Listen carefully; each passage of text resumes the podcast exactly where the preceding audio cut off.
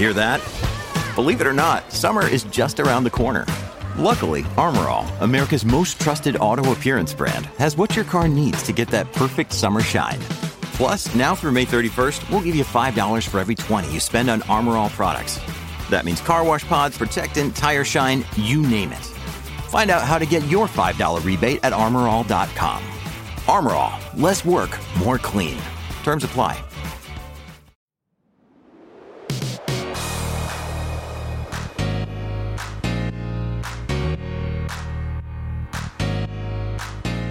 Hello and welcome back to the podcast that is always up to speed with Formula One. It is Sunday, November 7th, 2021. We are reveling in the aftermath, I guess you could call it that, of the Mexican Grand Prix. And we're going to talk about that and a bunch of other stuff. But before we get into the race itself, Mark, we are on the cusp of an extremely short week here in Canada.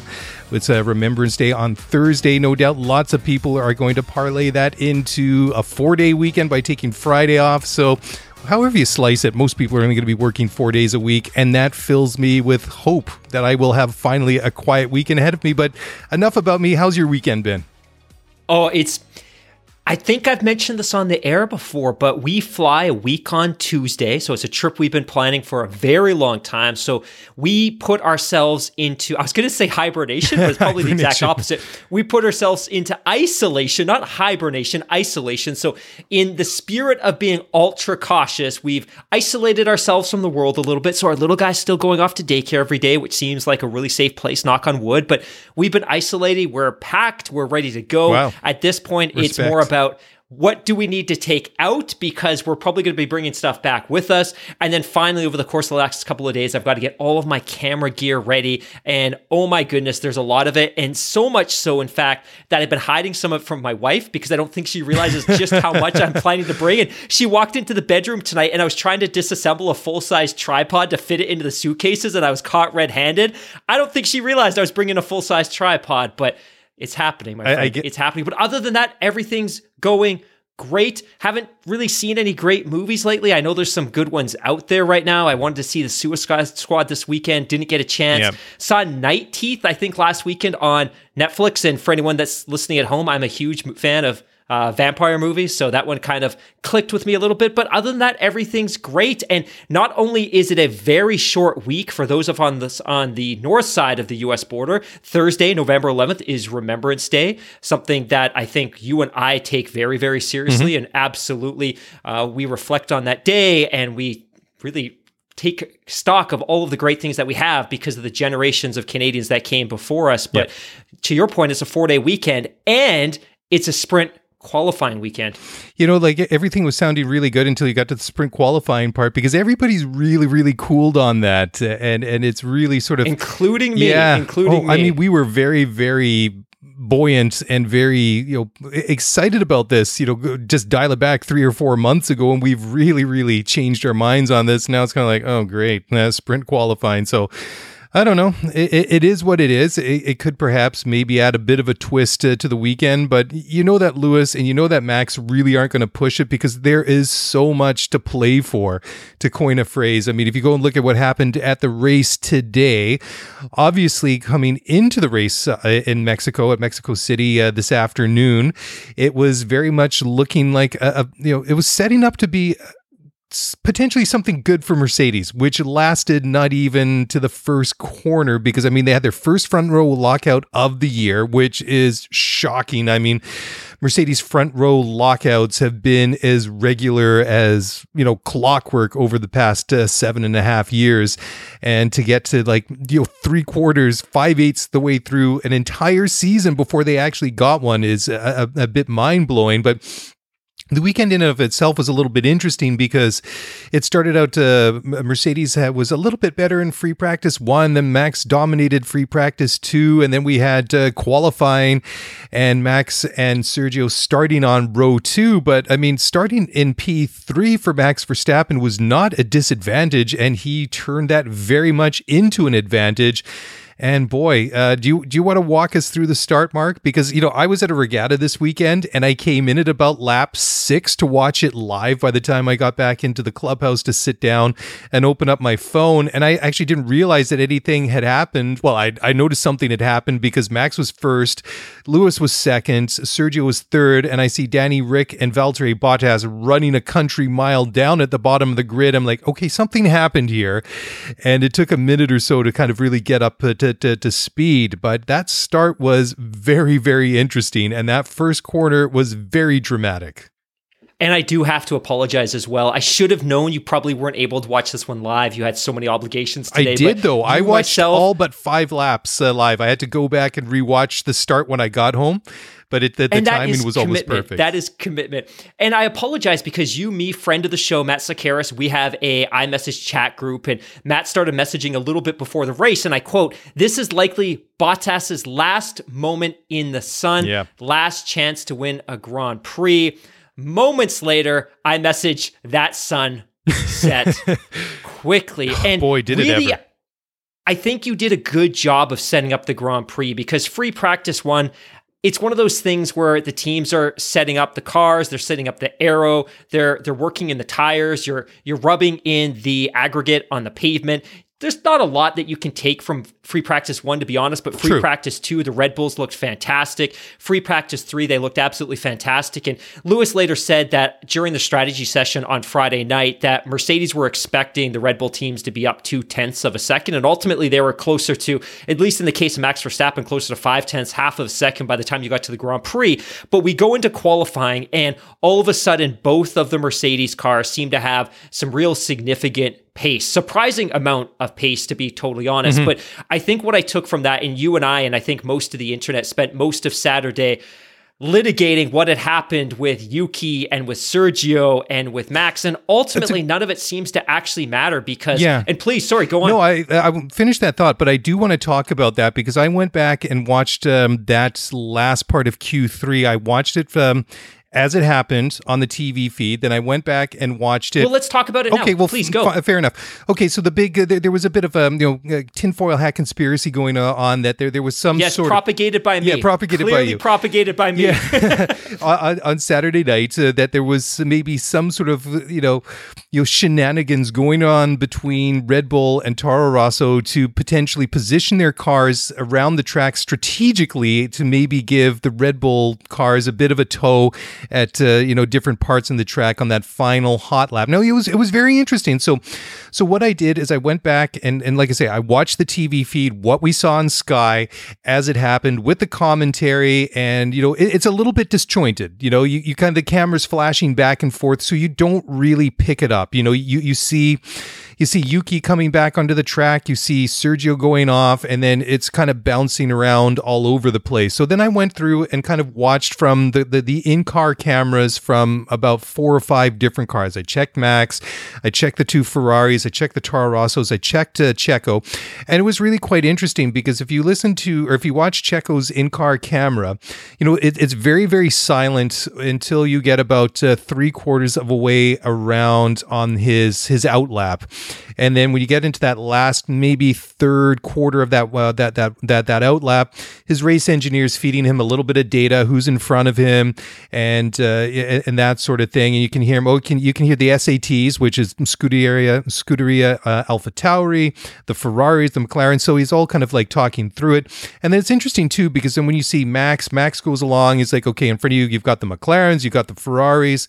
So obviously those and the the the Toro Rossos, and they're just like you know they're basically setting them up, uh, you know, to give their teammate a tow, and it's just basically treat those cars in front of you as one car. So to try and get that uh, that gap that you want it was kind of interesting as you watch them sort of pick their way through and you watch where where uh, Checo is. You know, he kind of gets between the Ferraris and Yuki was in front of him, but it wasn't like he was tucked up uh, behind him. You know, for the you know that um, you know that part, you know, a good part of that uh, that that hot lap. But where it gets really interesting is where you went into that that uh, that you know that right left hand combo there just before you go into that uh, final ninety degree corner that brings you back into the stadium and then ultimately around to start finish. I don't really know what Yuki was doing because he's going into that corner. He didn't lock his brakes. I think he had a bit of a mental lapse. And then I don't know what Checo was thinking because he wasn't tucked up underneath his uh, his his gearbox. It wasn't like he was right up uh, underneath him uh, because um, you know he you know I, I think maybe che- or sorry uh, Yuki did lock his tires or something, but it was clearly a bit of a mental thing. But then it, was like to me that uh, that Checo got a little bit uh, distracted by it because you know he bails out of that corner pretty quick and then goes through that asphalt runoff area, kind of dodges between some of those styrofoam blocks that they have and goes back onto the track, and then rejoins. And you can tell by then that you know he's blown his hot lap and he just kind of tours back to the pit lane.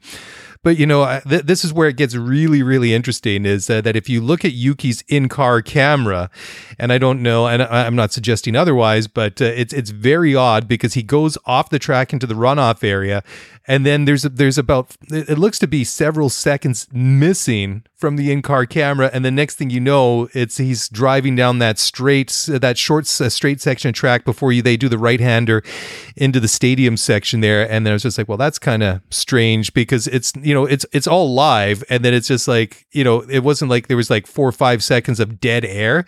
It just kind of like jumped. And I'm just like well that would have been interesting if somebody had actually recorded that live feed because that was a bit bizarre but that that whole thing was was strange. And then you know Max wasn't really anywhere. He was kind of I, he found a little bit of a gap. I, I think there might have been one of the Ferraris because I think the car in front of um, Yuki might have been Carlos Sainz if I'm thinking uh, correctly. But it, it, was interesting. I mean, there was talk about it, and and, and Franz Tost uh, kind of downplayed it. I think this morning or on Saturday night that there was nothing. There there were no shenanigans or teamwork going on between them. But I mean, obviously there would be nothing said over the race radio. But it was interesting because they were all very very quiet on their their their radios, and Checo didn't actually say anything until he pulled back into the pit lane after his uh, very last uh, lap there, and then dropped a couple of f bombs as he's pulling up to uh, you know where they're asking him to, to to stop there just after he entered the pit lane. But very very interesting, and it did ask some questions. And like I say, that that that missing gap of time and Yuki's camera feed is it, it's a bit strange, you know, especially in supposedly what's a live replay. No, I don't know. It is what it is.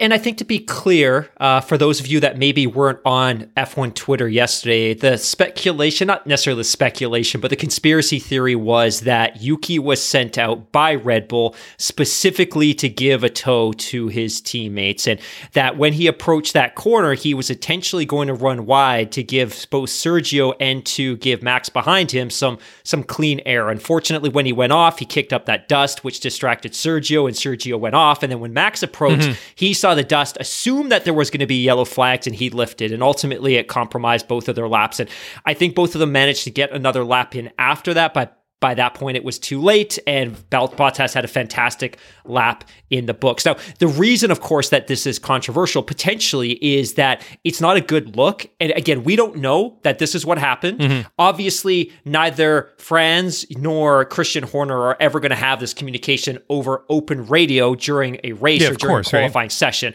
but rather, there's nothing stopping them from having these conversations prior to a race or between Grand Prix weekends. But there's also nothing stopping via text message on their burner phones.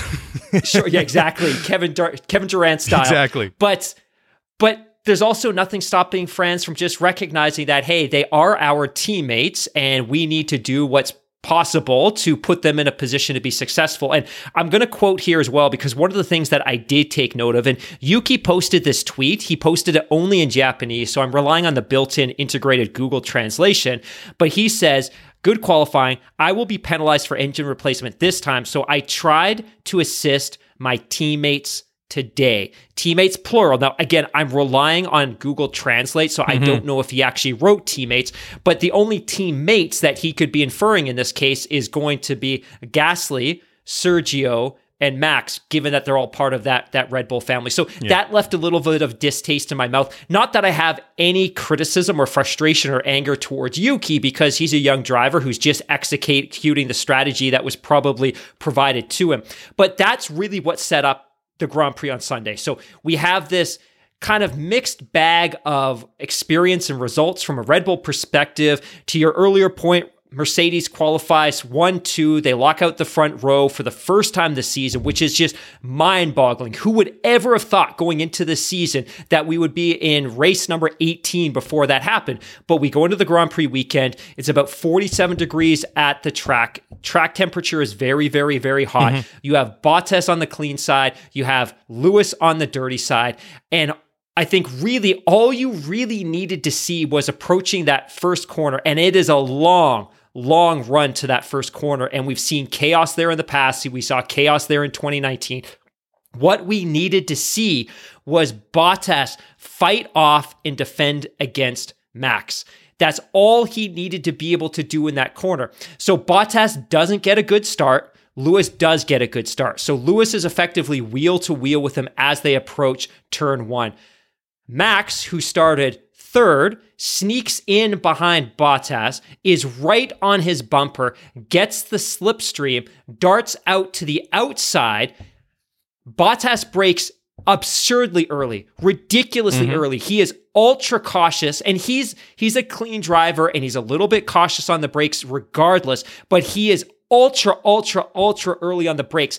Now, a lot of people are saying, "Hey, look, Max was just really brave because he brakes so late going to that corner. I think he was, but I think the fact that Bottas brakes so early made his move look a little bit more aggressive. But ultimately, well, you know, Max just delivers. Jump an- in for sorry, just to say that I think that that uh, that that um, Bottas realized that he was the filling in a championship rival sandwich and uh, perhaps uh, maybe decided to back off, you know, not to put his teammate at a disadvantage because I mean they were all going down that straightaway, you know, line of breath. I mean there must have been seven cars, you know, you know, running all side by side in two rows. I mean, you know, you had uh, you had uh, Max uh, Valtteri and Lewis, and then behind him you had Checo and Ricciardo, and maybe w- was it Carlos Sainz? I mean, you had them all there running line abreast. Let, us pick it up on the other side because this is going to be take a bit of discussion. Sure. So let's take our 1st break, it. and then we'll jump back into it right after this uh, short message from our sponsors. Passion, drive, and patience. The formula for winning championships is also what keeps your ride or die alive eBay Motors has everything you need to maintain your vehicle and level it up to peak performance. Superchargers, roof racks, exhaust kits, LED headlights, and more. Whether you're into speed, power, or style, eBay Motors has you covered. With over 122 million parts for your number one ride or die, you'll always find exactly what you're looking for. And with eBay Guaranteed Fit, your part is guaranteed to fit your ride every time or your money back. Because with eBay Motors, you're burning rubber, not cash. With all the parts you need at the prices you want, it's easy to make your car the MVP and bring home huge wins. Keep your ride or die alive at ebaymotors.com. Eligible items only. Exclusions apply. When you need mealtime inspiration, it's worth shopping Kroger, where you'll find over 30,000 mouthwatering choices that excite your inner foodie. And no matter what tasty choice you make, you'll enjoy our everyday low prices, plus extra ways to save, like digital coupons worth over $600 each week. You can also save up to $1 off per gallon at the pump with fuel points. More savings and more inspiring flavors make shopping Kroger worth it every time. Kroger, fresh for everyone. Fuel restrictions apply.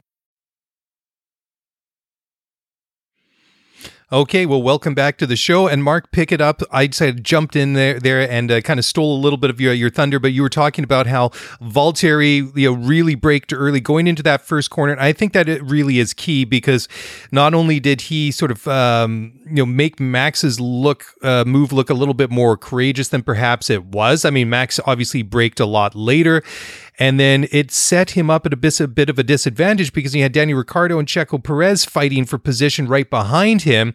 And Danny gets onto the dirty side of the track. He locks his brakes. He's a bit of a passenger. He drives right up the the, the, the rear of uh, Bottas, hits him on the right rear tire. Danny breaks his front wing. He sends uh, um, Bottas, pardon me, flips him around uh, 180 degrees. He's facing the wrong way with about 18 cars bearing down on top of him in a in a big cloud of smoke, and it just kind of goes off uh, from there. And as as he's facing the wrong way, there's more drama. You have guys going over Esteban Ocon's car left, right, and center. You have cars going off into the grass. And uh, surprisingly enough, there was only two more cars that were were damaged and forced out of the race in uh, Mick Schumacher and Yuki Tsunoda. First of all, they deploy the virtual safety car, then the full on safety car. But it was a very, very dramatic. You know, there, there was a lot of things happening in a very, very short amount of time. Look, Mr. Daly, here's my hot take.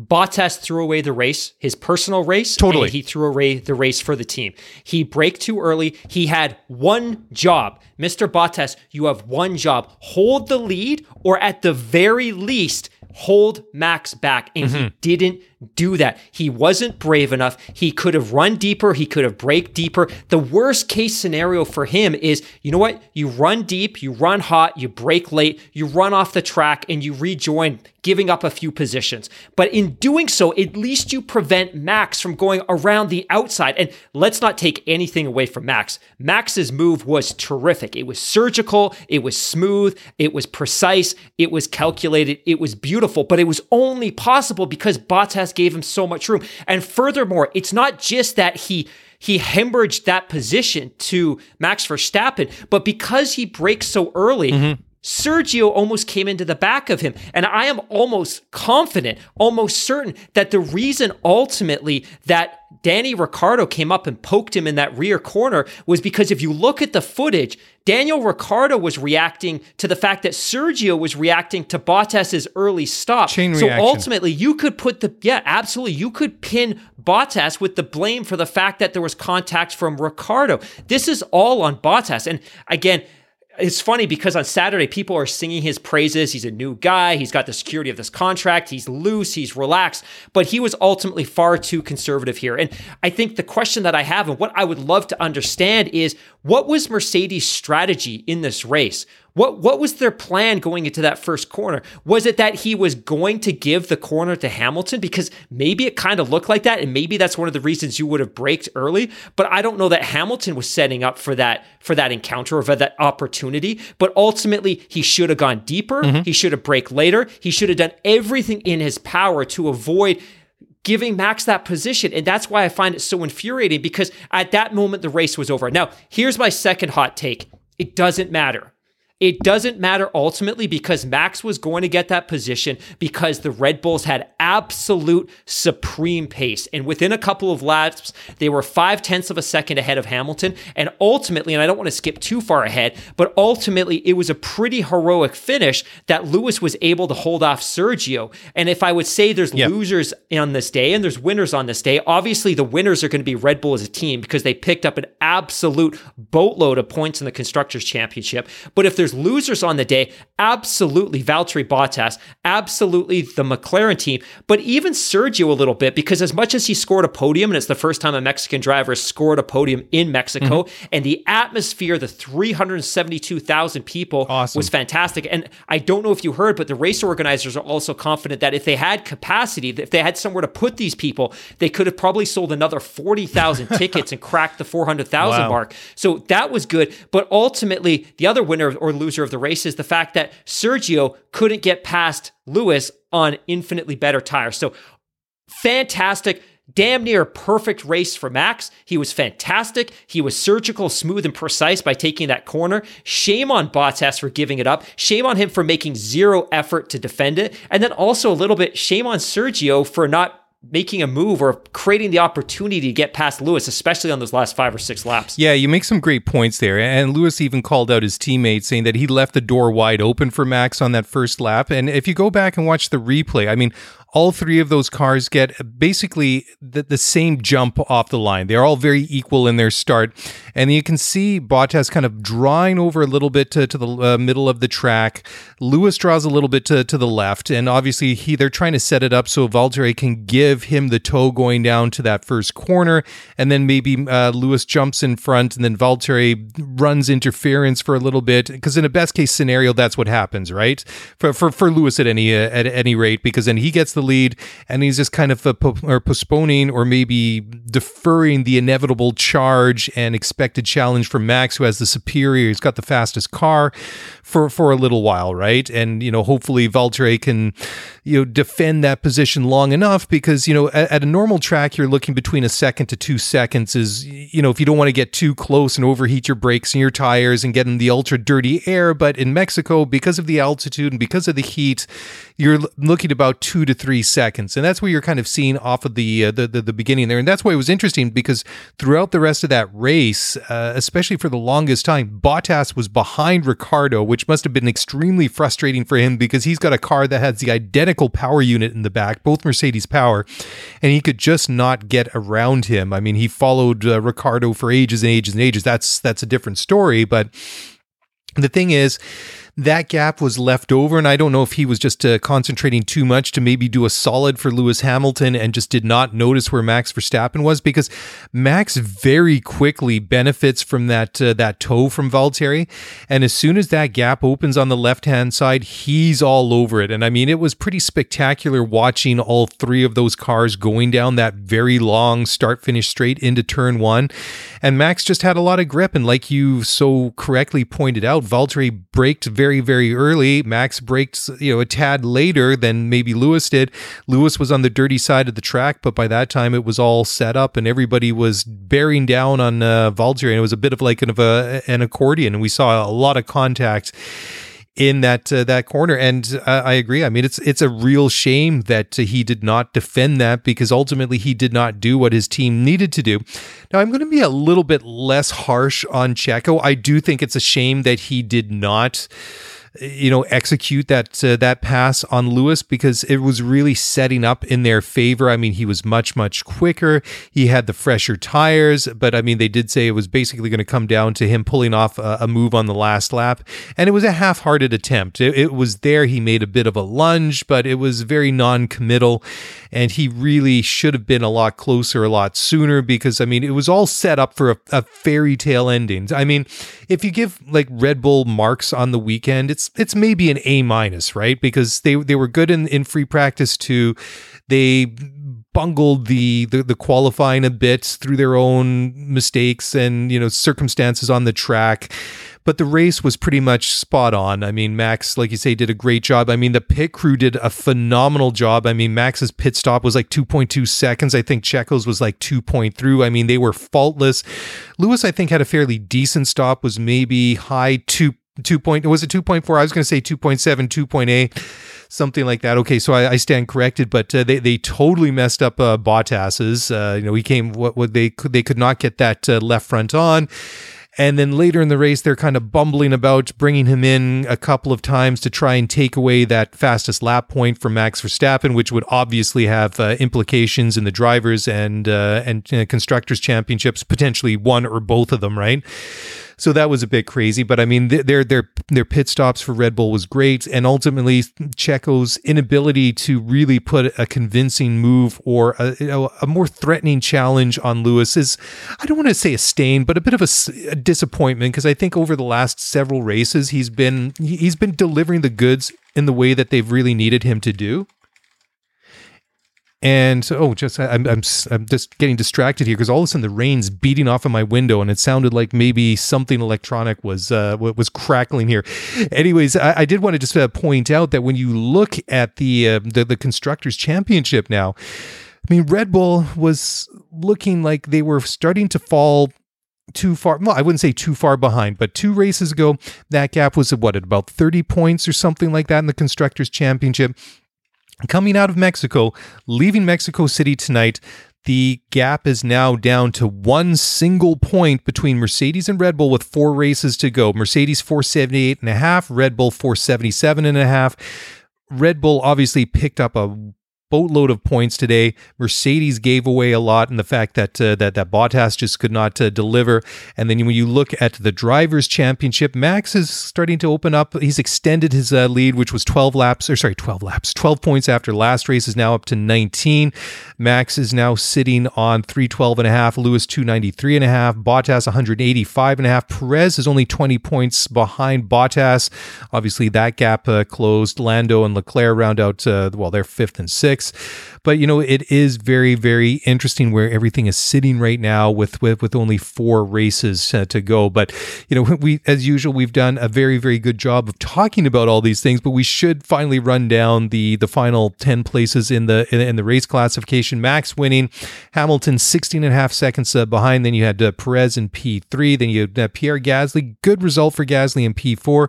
Charles Leclerc and Carlos Sainz coming home fifth and sixth for Ferrari, which obviously has uh, implications for that third place battle in the constructors between Ferrari and McLaren. So, a good, if maybe a somewhat overlooked results uh, on the day. Sebastian Vettel maybe uh, not getting uh, not getting noticed for a similar reason, coming home P7, which was a pretty decent drive for the Aston Martin driver.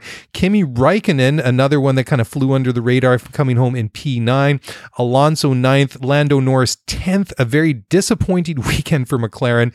And you got to look, Bottas, after it was all done, finished P15. I mean, well out of the points. So, you know, a very, very disappointing uh, outing for Bottas. And of course, like like we were just saying, big implications for the constructors. But I mean, if you just get away from uh, the, the the two main rivals in Mercedes and Red Bull, Ferrari's extended that gap, opened that gap uh, on the fact that they had a good outing this afternoon. They've got now got 268 and a half.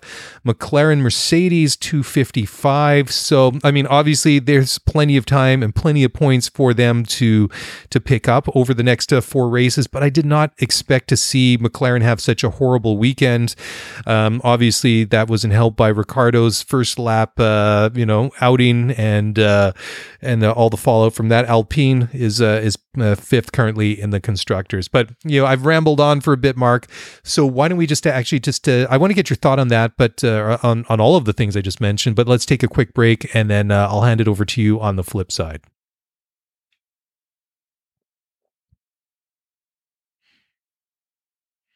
Okay, well, welcome back to the show. We are talking Mexico. We are talking the Mexican Grand Prix. Mark, before the break there, I laid a lot of things out there. I wanted you to to to, to speak to a number of those points. So, where do you want to pick up on? I mean, I was kind of bouncing around all over the place there was uh, there there was plenty of things going on, not just uh, the the, uh, the the battle between Max and Lewis and Lewis and Checo. There was there's plenty to talk about. It was you know on the on the surface maybe didn't look like a, a, very eventful Grand Prix, but in fact it was. There was a lot going on. There was a lot of drama this afternoon.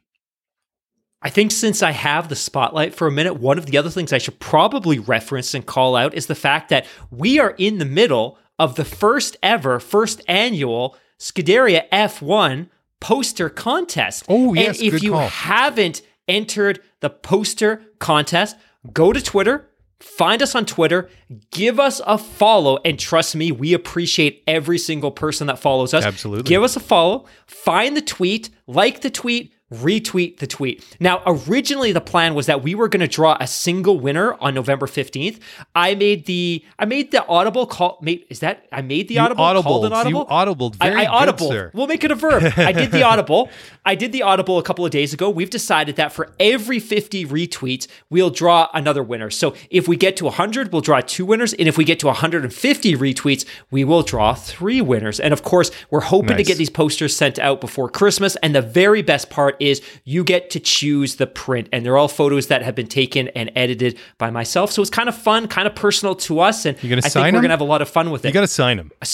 I'm not signed. I don't want to ruin them for people. I, I, was also going to put the the podcast logo on them, but I'm like, ah, I don't know if we want to go that far. But we'll see. They're going to be they're going to be great. They're going to be 36 by 24 inch, so nice. you get a nice uh, glossy poster to hang in your office, your garage, your your children's room, wherever you would like it. I think I'll just wrap up a couple of thoughts on the Lewis Sergio piece before we get into these other teams because I'm glad you touched on Ferrari because I think if you watch the broadcast today, they probably didn't get the glow, they didn't get the shine that they probably deserved. No one of the things that I took from Lewis after qualifying, and I think qualifying ultimately gave the Grand Prix a sense of a degree of suspense that it probably didn't deserve, especially if you were very analytical and tactical. And if you really looked at the performance of the Red Bull cars in free practice two and free practice three, we should have known that that was a bit of a that was a bit of a magic show on on Saturday during qualifying session and ultimately that pace wasn't really there or at least that delta or that improvement. And mm-hmm. Lewis himself said after qualifying on Saturday he said and I quote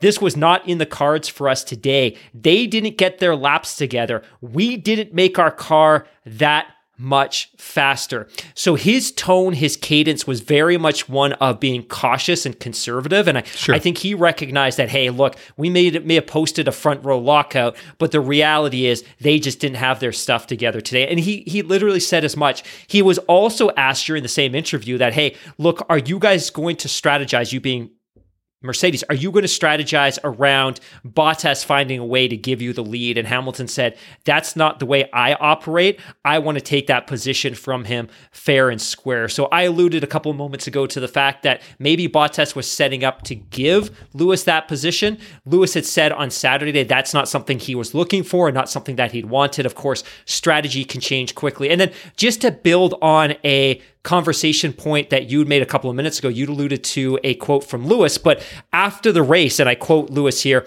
I had envisioned it differently, naturally, in the sense that Valtteri maybe got a better start and I would have tried to get into his toe, but obviously I was alongside him. So from the jump, it sounds like Lewis was expecting Bottas to get a better start. He would have ducked in, gotten off of the dirty part of the track, got in behind Bottas, and got his toe. And ultimately, what happened was Bottas had a bad start. Lewis had a great start, and it was it was Max ultimately that was able to slip in behind behind Bottas. So it's interesting. And then finally, Hamilton says, I was covering my side of the track, making sure that no one could come up the inside. So I was trying to keep whatever Red Bull I could see in my mirror behind, he said. I thought Valtteri would be doing the same, but he left the door open for Max. Max was on the racing line, so did a mega job braking for turn one. And I was on the inside on the dirt, and there was no hope for me. Yeah. And ultimately, the race was over at T1 because Red Bull simply had exceptional pace. And I certainly didn't mean to go too hard, too aggressive on Sergio. I just, I look at the sectors and I looked at the capability of that Red Bull package today. And for Max to go out there and put 16 seconds between him and the second place Lewis, either Sergio was just in a different world today from a pace and a comp- kind of competitive perspective or context, or Lewis was heroic. I'm not sure. I think Lewis absolutely put in a great race. He did everything he could to preserve as much of the competition and the championship as he could. It was definitely damage mitigation after T1. Mm-hmm. But your earlier point as well about the fact that for much of the season, I think the debate from the Red Bull camp was hey, we're all in the drivers championship and i think there was maybe a point a month ago where they'd written off the constructors championship but all of a sudden they're a point behind. It's on. And both championships are wide open now. And when you start to do the math there's four grand prix left. This is going to prove very very challenging for mercedes. And the other consideration too is one of the reasons and you and i talked about this on the thursday show was one of the reasons that this was always going to be a challenging track for mercedes was simply because one is hot and two it's ultra thin air. We're talking about a track that's 2000 6,000 meters above sea level. And we've talked extensively about the fact that the aero changes and the regulations that govern the aerodynamic characteristics of the cars and the floors changed dramatically in the offseason and they didn't favor the Mercedes cars. And ultimately the Mercedes team made some decisions from an aero philosophy that was to gain downforce at the expense of cooling. And when you get to a track like this one cooling's critically important. So this track was always going to potentially be at a disadvantage for Mercedes. Now, the challenge is going into Brazil next weekend. That track itself is also 750 meters above sea level. So certainly not certainly not 2000 meters, but it's not at sea level, so that could also be at a disadvantage for this team, especially if it's hot and dry. Now, touching back on the Ferrari piece, my prediction midseason, and I talk about this all the time, was that Ferrari was going to surge in the second half of the season. And certainly I couldn't have seen the string of relatively soft or lukewarm performances from the McLaren team coming, but Ferrari starting to extract some significant pace out of that power unit. And it all ties back to the fact that quietly during the summer break, they had announced that, hey, we actually haven't fully developed or finished developing this power unit. And we have a couple of upgrades coming for the electrical system, for the hybrid system. So they were able to incorporate those components into both cars by the fourth race following the summer break. And now they seem to have some excellent pace. And if I could credit both Carlos Sainz and Charles Leclerc with anything during the back half of the season, or really the whole season, is they've been incredibly consistent, steady hands for that team, and they've made very, very few mistakes. So now the really interesting part of the championship is opening up on the constructor side, which is at one point, I think maybe it was a bit of a foregone conclusion that the championship might be split with Max taking the driver's title and Mercedes taking the constructor's title. Well, now that constructor's title is wide open, but so too is third place, where for much of the campaign, it looked like McLaren were going to repeat that they were going to take third place once again. They were going to secure the extra prize money, but all of a sudden, it looks like it could be a Red Bull, Mercedes, Ferrari finish in the championship. Yeah, it was certainly looking like that. I mean, it was not a great weekend for for uh, McLaren. I mean, you look, Lando only scores a single point by coming home tenth. Ricciardo twelfth. After all that, uh, both of them were a lap down. I mean, at the end of the day, I mean, I, I guess that doesn't really count so much. Uh, it's or it's not as much of a, a disaster for Lando because at least he scored a point. But I mean, when you look at uh, Carlos and uh, Charles scoring or taking home points for P5 and P6 and extending that gap in in third in the constructors championship, I mean, this could prove to be a pivotal weekend. And if anything, I mean, McLaren were looking I wouldn't want to say odds on favorite, but I mean, it, it, looked like they'd been doing things a little bit better. But then again, perhaps Ferrari has been maybe flying under the radar to a certain extent. I mean, I know that they changed out, like you say, the the the, the um, components in some of their uh, in both of those cars recently in Russia, and then uh, then uh, Carlos the weekend after. So I mean, they they have been making the upgrades, and perhaps you know maybe that came just right at the right uh, right time because, as you also said they've both been very, very consistent, uh, Charles and Carlos, and uh, perhaps that uh, that that makes a, a, a, difference. This could be the pivotal uh, race. I mean, there's still plenty of races left. There's still plenty of points uh, left, but obviously they're numbered now. Like we said uh, in the most recent show, that you can see the finish line now. We've only got four races left, so everything sort of takes double points now, right? I mean figuratively speaking, because every point that you earn over your rival almost has more value to it than than it has uh, on on face value. Just to the fact that you know there, there aren't that many of them left and uh, that could really, really uh, prove uh, critical. I mean, I just also wanted to talk uh, about uh, Sebastian Vettel. A decent drive from him. Obviously, he kept his nose clean. I don't think we saw him very often during the race feed on Sunday afternoon, but again, the horrible, horrible weekend for Lance Stroll, the uh, Canadian driver, second Aston Martin driver, continued another horrible weekend for him and it's uh, you know we obviously stick up for the uh, for the local guys, for the Canadian guys, but hard to stick up for him yet again after such another brutal weekend and uh, you know just a, a, a terrible race again. I completely agree, and I'm really glad you brought up the Lance piece. Obviously, he had a really ugly incident in qualifying, and thank goodness he was okay. Yep. But another soft weekend. You look at the last five, six races. Let's go back. Let's go back to Hungary. So retirement in Hungary. He finished 20th in Belgium. He finished 12 at Zandvoort. Scores seven at Italy. I don't think that we should be praising him for that, given the capabilities that we know that car has within it. He finishes 11th in Russia, finishes 9th in Turkey, where he qualified on pole the year prior, mm-hmm. 12th in the US, and then 14th today in Mexico. When you can yeah, it's it's a disappointing campaign, and I think he's making it very easy for the critics, for those anti-pay driver critics. And I think sure. I get frustrated because I know what he's capable of. I just I can't believe that all of this is bad luck and just being in the wrong place at the wrong time that some of this is starting to prove a little bit frustrating to me. But even then if you look at his teammate Sebastian Vettel you know he finished 7th today. He finished 10th in the US he's only 14 points ahead of him 16 points ahead of him in the in the drivers championship. So maybe this is the point where Lawrence and the rest of the leadership team at Aston Martin based out of Silverstone maybe they're just writing off this year and getting ready for for the next campaigning and saving whatever money they can. But this has been an incredibly disappointing championship for that team. And I think for Lance, uh, especially his best finish of the year is that P7 in Imola. It's not good enough. It's simply not good enough as far as I'm concerned. Yeah, I mean, if you look at where Vettel and Stroll are in the in the drivers' championship, Seb is 12th, uh, Lance is 13th. Seb 42 points compared to 26 for for for his teammate. I mean, obviously, you would expect that uh, Sebastian would be the stronger of the two drivers. He would be ahead in the, uh, the the drivers' championship, just due to the fact that he's an experienced veteran. He's a four-time world champion. He was a driver for many years uh, at Red Bull and enjoyed massive success there. I mean, he, then he went on to Ferrari to you know mixed success. I mean, we can really discuss that legacy at some point in the future. Brought over the uh, last year to be that you know that that that real sort of leader and uh, really help um, build a solid foundation with that team. Maybe not for this year, but for the years ahead as they strike out on the uh, on their own. But uh, again, yeah, you know, I, I mean, you said there was what fourteen points, sixteen points between them, whatever it is. It's too late on a Sunday night to do the math, and I'm tired. Um, but yeah, I mean, you you would really expect to to, to see more. Um, bit of a different, a disappointing weekend uh, for Williams, who I think we were pumping them up uh, quite a bit on uh, Thursday night on the weekly show.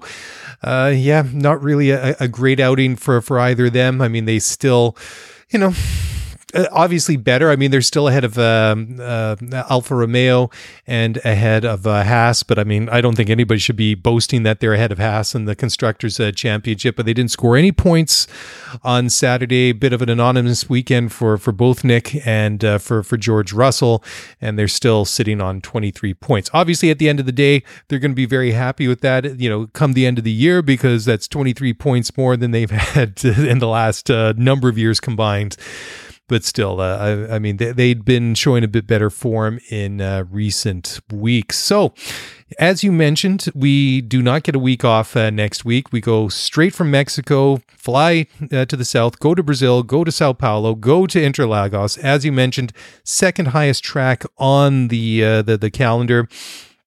And um, as we've seen before, this is not uh, a track where we can, uh, well, let's just say we can get it all there, especially at this time of year. We've seen some torrential rain at uh, at Interlagos. I think we'll all remember what was it, 2017? No, 2016. I remember Max was just flying all over the place. And I just uh, remember that, uh, you know, he was finding grip on wet parts of the track that he had no business. And, you know, th- that was the year that Nico Rosberg won the championship. And he made uh, Nico look like a bit of an amateur in those wet uh, conditions. And the way that he made that pass, I think it was about uh, turn three or something like that after the Senna S. And I think he passed him on the outside of the track on the wet part of the track if uh, if I if I'm correct, I mean it was amazing. So I mean it can happen. I don't know if there's rain forecast for next week. It might be a little bit too far out, but it uh, could be an interesting one. And again, Max, 19 point lead in the championship right now. Constructors is dead even. I mean, it's on. Max is feeling a little bit more confident, I think, he, than he did uh, two weeks ago.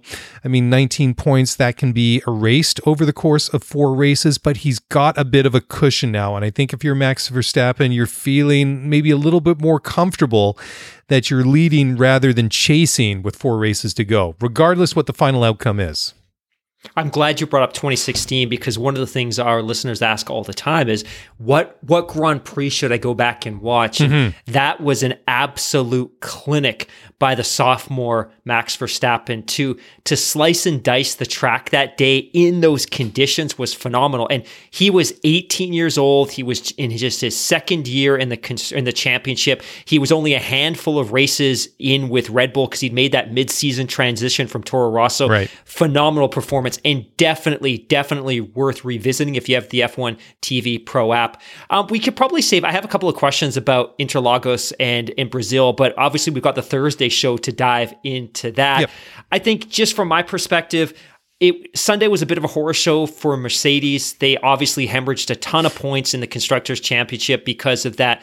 The Bottas, uh, I would say, error mistake diving into, or probably the lack of diving into T1 Obviously, the weekend worked out perfectly for Red Bull, despite the fact that there were some anomalies in qualifying. I don't think they could be happier. I think they would love to have had a 1 2, but I also don't think that they were going to put Sergio in a compromising position in the last couple of laps by having him try to force his way past Lewis and potentially compromise all of the points. So I think that Red Bull are probably ecstatic with that finish. I think Lewis put in an exceptional race today, considering the circumstances and considering how much more pace the Red Bulls have.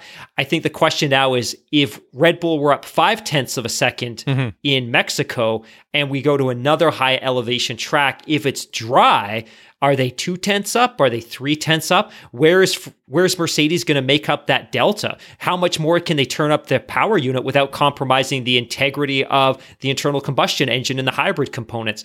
And then I guess the other question is if it's wet next weekend, what does that look like? Because maybe that opens up some opportunity for Mercedes as well. So to your point a couple of moments ago, the championships are still wide open. Nothing is decided. Max is up 19 points, and there's a ton of points at play this coming weekend because there's three points available in the sprint qualifying session, and there's upwards of 26 points available during the Grand Prix itself. So, you know what? Lewis is down 19 points. That's not insurmountable, but it's going to make every race that much more, that much more intriguing and valuable moving forward. So we have Brazil, we have Qatar, which is a track that we've never seen a Formula One car. Then we go to Jeddah, we've never seen a Formula One car there. And then finally, we have the season finale in Abu Dhabi. And at this point, it still looks like that's where the championship will be decided, mm-hmm. but anything can happen between now and then. Oh, yeah. I mean, if we've learned anything over the last uh, 18, 24 months, in this pandemic uh, situation in Formula One is that the, the, the schedule is fluid, and I mean Jeddah is by no means sorted, and I mean that uh, that point of no return as to whether or not constructions could be done in time is got to be coming uh, really quickly. I just wanted to comment uh, very very fast on the fact that uh, you mentioned that we're going from a very high altitude track, Mexico City, about 2,200 meters or 7,200 feet. Now we're going to Interlagos, 750 meters or about 2,200 feet elevation at the track there. So not as thin the atmosphere there, obviously, but it certainly could uh, have um, you know come into play as you mentioned. And uh, the, the the Red Bull, the Honda engine, obviously has that advantage in their turbochargers. And uh, like you say, how much is that delta going to be at that track over Mercedes? Is it going to be half a second? Is it going to be two tenths? Whatever it might be, is uh, certainly something uh, to keep an eye on. And I just uh, I had another stat here, just with four races to go, going back to 2016 with four races to go in the, the, the most recent championship that Lewis Hamilton was chasing. Okay, this is a 21 race season in 16 compared to a 23 race season possibly in in 2021 after uh, with four races to go uh, Nico Rosberg was leading the championship with 331 points compared to 305 for Lewis so 26 points. So he had a race victory and then a little bit extra in his pocket so over those uh, final four remaining races at uh, at COTA, Mexico, Brazil, and Abu Dhabi, does any of that sound familiar? Lewis managed to close that gap ever so well. I mean, by the end, it was very, very small, and ultimately, the the, the final gap was five points to uh, Nico Rosberg, who finished the year with 585 compared to 380. Now, the difference is there is that over those final four races, Nico was being quite strategic. He wasn't pushing it. He knew that Lewis had to go all out to try and close that gap. He had to take the the, the, the risks that he needed to, and uh, in order to like he basically had to win out. And Nico just needed to manage it and not take any risks and just get home cleanly, and uh, hope he didn't have a, a, mechanical issue that would force him out of the race or out of the points, which would really, really obviously uh, compromise his run out uh, to the season there. Where the big difference is this year is Max on 19 points with four races to go, is that you know that Max is not going to back off. I mean, he does not have that uh, that cushion in his pocket, and I don't know if Max would actually back off that much. I don't know if that's in his uh, in his DNA. I think that he might be a little bit smart about it, but I mean that was a very very managed way that Nico Rosberg saw that that that, that season. Max, I think he would be smart about it, but I I don't expect to see a similar finish to this year as we did in 2016. I think they're going to race all the way. I mean, there's there's potential for uh, Lewis to win it all of these races. I mean, Jeddah, Qatar, throw it up in the air. I mean, we have zero data on both of these two tracks, right? That's a really great point that you make reflecting back on 2016 we could be in a position where Lewis has to, and I'm gonna I'm gonna cop a term that I hear in the NBA all the time, but we could be in a position where Lewis may have to win out, and that for Max to win the championship, he just has to finish no worse than second in the remaining races, yeah. and that probably isn't the case going into Brazil, but it could be the case going into the final two or three races, and that's ultimately exactly what happened back in 2016. So mm-hmm. for those of you that don't remember, the championship was razor, razor, razor thin. We go into Malaysia. Lewis has that heart clenching, heart exploding. I guess it depends if you're a Lewis fan or not, but ultimately he has a massive engine failure. There's flames flying out of the back of his engine and he's forced to retire. We go into Japan. Nico finishes one, Lewis finishes third. We don't see them on the camera at all because Bernie was in a dispute with Mercedes because they weren't selling their engines to Red Bull. And then we have four races left US, Mexico, Brazil, Abu Dhabi, which just like you said, seems awfully familiar to this year. But all Nico had to do in those four final races was finish second. And for Lewis to have any chance, he had to win all of them. And ultimately, we go into that final race. Nico finishes second. Lewis wins the Grand Prix, but Nico wins the championship by five points. And one of the things that I think Lewis was certainly criticized for during that race mm-hmm. was the fact that he was trying to back up the field because he wanted to give somebody else the opportunity to squeeze past Nico. So Nico maybe scores 15 or 18 points in that race Which, rather than. If I seem to remember correctly, was Max Verstappen and Seb Vettel, who I think both of them did not want to get involved in uh, Mercedes' exactly. dirty laundry, right? But it was interesting exactly. too because uh, the final race that Nico won in 2016 was at Suzuka for the Japanese Grand Prix. He qualified on pole, and that was the last win and the last pole position that he would take in that year. In the remaining in his career, in his career, his career. yeah, hundred percent. Suzuka uh, 2016 was his final Grand Prix win in his Formula One uh, career. Then you go to COTA, you go to Mexico, you go to Brazil, and you go to to, to Yas. Lewis qualifies in pole on all at all four of those races, wins all four of those races. Nico qualifies in second in all of those races and finishes second in all of those races, and basically managed his way uh, to a world championship at the end. I mean, I don't think we'll ever forget that uh, that final number of laps at Yas Marina in 2016 uh, when you had Paddy Lowe getting on the radio telling Lewis to speed up, and you know, Lewis is basically saying, you know, why should I? You know, I'm you know potentially giving away a world championship here, or whatever it was. I can't remember his uh, exact words, but that was that was quite uh, the the the. It moment. makes me it. It also makes me think something too that that year, Nico, because obviously over the course of those last four races, mm-hmm. he's nursing his gearboxes, he's nursing totally. his power units. He does not want to compromise the the systems under the hood of that car. He could at that point afford to turn the engines down to 75 or 80% mm-hmm. and still be 5 to 10 seconds clear of the rest of the field. This year, we're starting to see a little bit of the same thing, which is those the top two cars, maybe not necessarily the top two teams when you factor in Bottas and when you factor in Sergio, but those top two cars are in a world, an entirely different stratosphere. But we could also see a reality where maybe over the last two races, you know, Max maybe picks up the Nico Rosberg playbook and he dials that engine back a bit. And you know what? Qualifying second is fine. Finishing 2nd mm-hmm. is fine. I don't need to be at the front. I just need some clean air between me and Lewis. Uh, let Lewis run away with this race. I'm just going to cruise to a second place finish because that's all I'm necessarily going to need. Yep.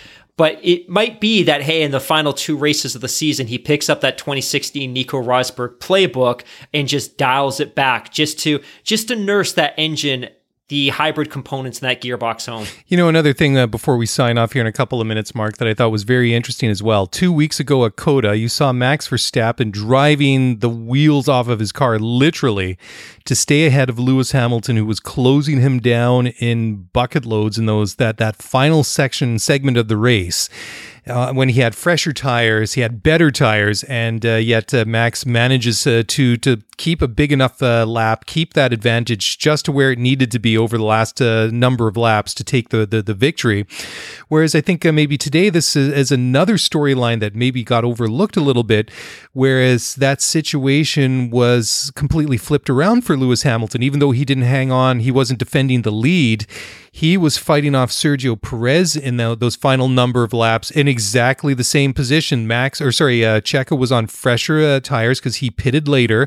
He was faster than Lewis. He was closing him down quite a bit, and I don't think this really got any mention, or at least you know, I, am none that I heard of. But uh, I, I think that Lewis really defended well and did enough and drove hard enough and fast enough just to keep Sergio out uh, of that striking distance because he did get within DRS and then some traffic uh, kind of got in the way. And then ultimately he had that half-hearted lunge I think on the penultimate lap or the very last lap that uh, just was not going to be it, w- it was not convincing. It was never going to happen. So there's that uh, to ponder as well. And on that, sir, that's all I got for tonight. I mean, we get a couple of days off. We'll be back on Thursday night, and we'll dive into our Brazilian Grand Prix preview. And then we, you know, what's going to be cool after Interlagos next week is we're going to head off to the Middle East for a couple of races to several races to finish off the year. And it's going to be basically unknown territory, which is going to be kind of fun, right? So, so true. It's going to yeah, be exciting. Yeah, so. And and on that, I know we've got to sign off. Sure. And I thought this 20, this podcast was going to clock in at about 20 minutes, and we're now at an hour. So in typical Hamilton daily fashion, we've taken a 20 minute pod and stretched it out to an hour. But one big ask of everybody at home if you don't follow us on Twitter, please give us a follow. We are trying to build that community. We have a fantastic spaces session every Thursday that we talk about endlessly because we have such good times there. That's and then so finally, this isn't something that I would ever tweet out publicly, but if you do enjoy this show, we would absolutely love if you can head to your favorite podcast app, give us a rating, give us a review. It means the absolute world to us. We read every single one of them. We send screenshots back and forth and we get excited every time we see one drop in. But if you do like what we do and you enjoy the shows, even if you don't necessarily agree with our opinions, if you can give us a rating, give us a review, it really does mean the world to both of us. Absolutely. That's that's the fun part is the, you know, to, to hear that people enjoy the show and the spaces chat are a lot of fun as well because uh, we get to sit out and sit down and hang out with uh, with you know more and more of you every week, and that's fun because it's all off the cuff. We just get to talk about whatever we want, and it's not always Formula One. It's mostly Formula One that can kind of go all, all, over the place, and uh, it's kind of cool to to talk with other F1 fans from all over the place. But anyways. We will uh, pick it up with the next Spaces chat Thursday night at 6 p.m. Pacific, more or less, 9 p.m. Eastern. And until then, thank you very much for listening to this week's show. Thank you for joining in. And uh, as always, if you want to find us on Twitter, as Mark mentioned, you can do so at Scuderia F1 Pod. If you want to get in touch via email, we get some lovely long uh, emails and uh, we save those up and do uh, regular email uh, shows. Sometimes, you know, we are on our A game and we discuss them in the regular shows, but we always read them, we always get to them. And you can do that by sending us email at scuderiaf1pod at gmail.com. And that's it. That's wrap. Have a great week, and we'll talk to you again soon. Bye for now.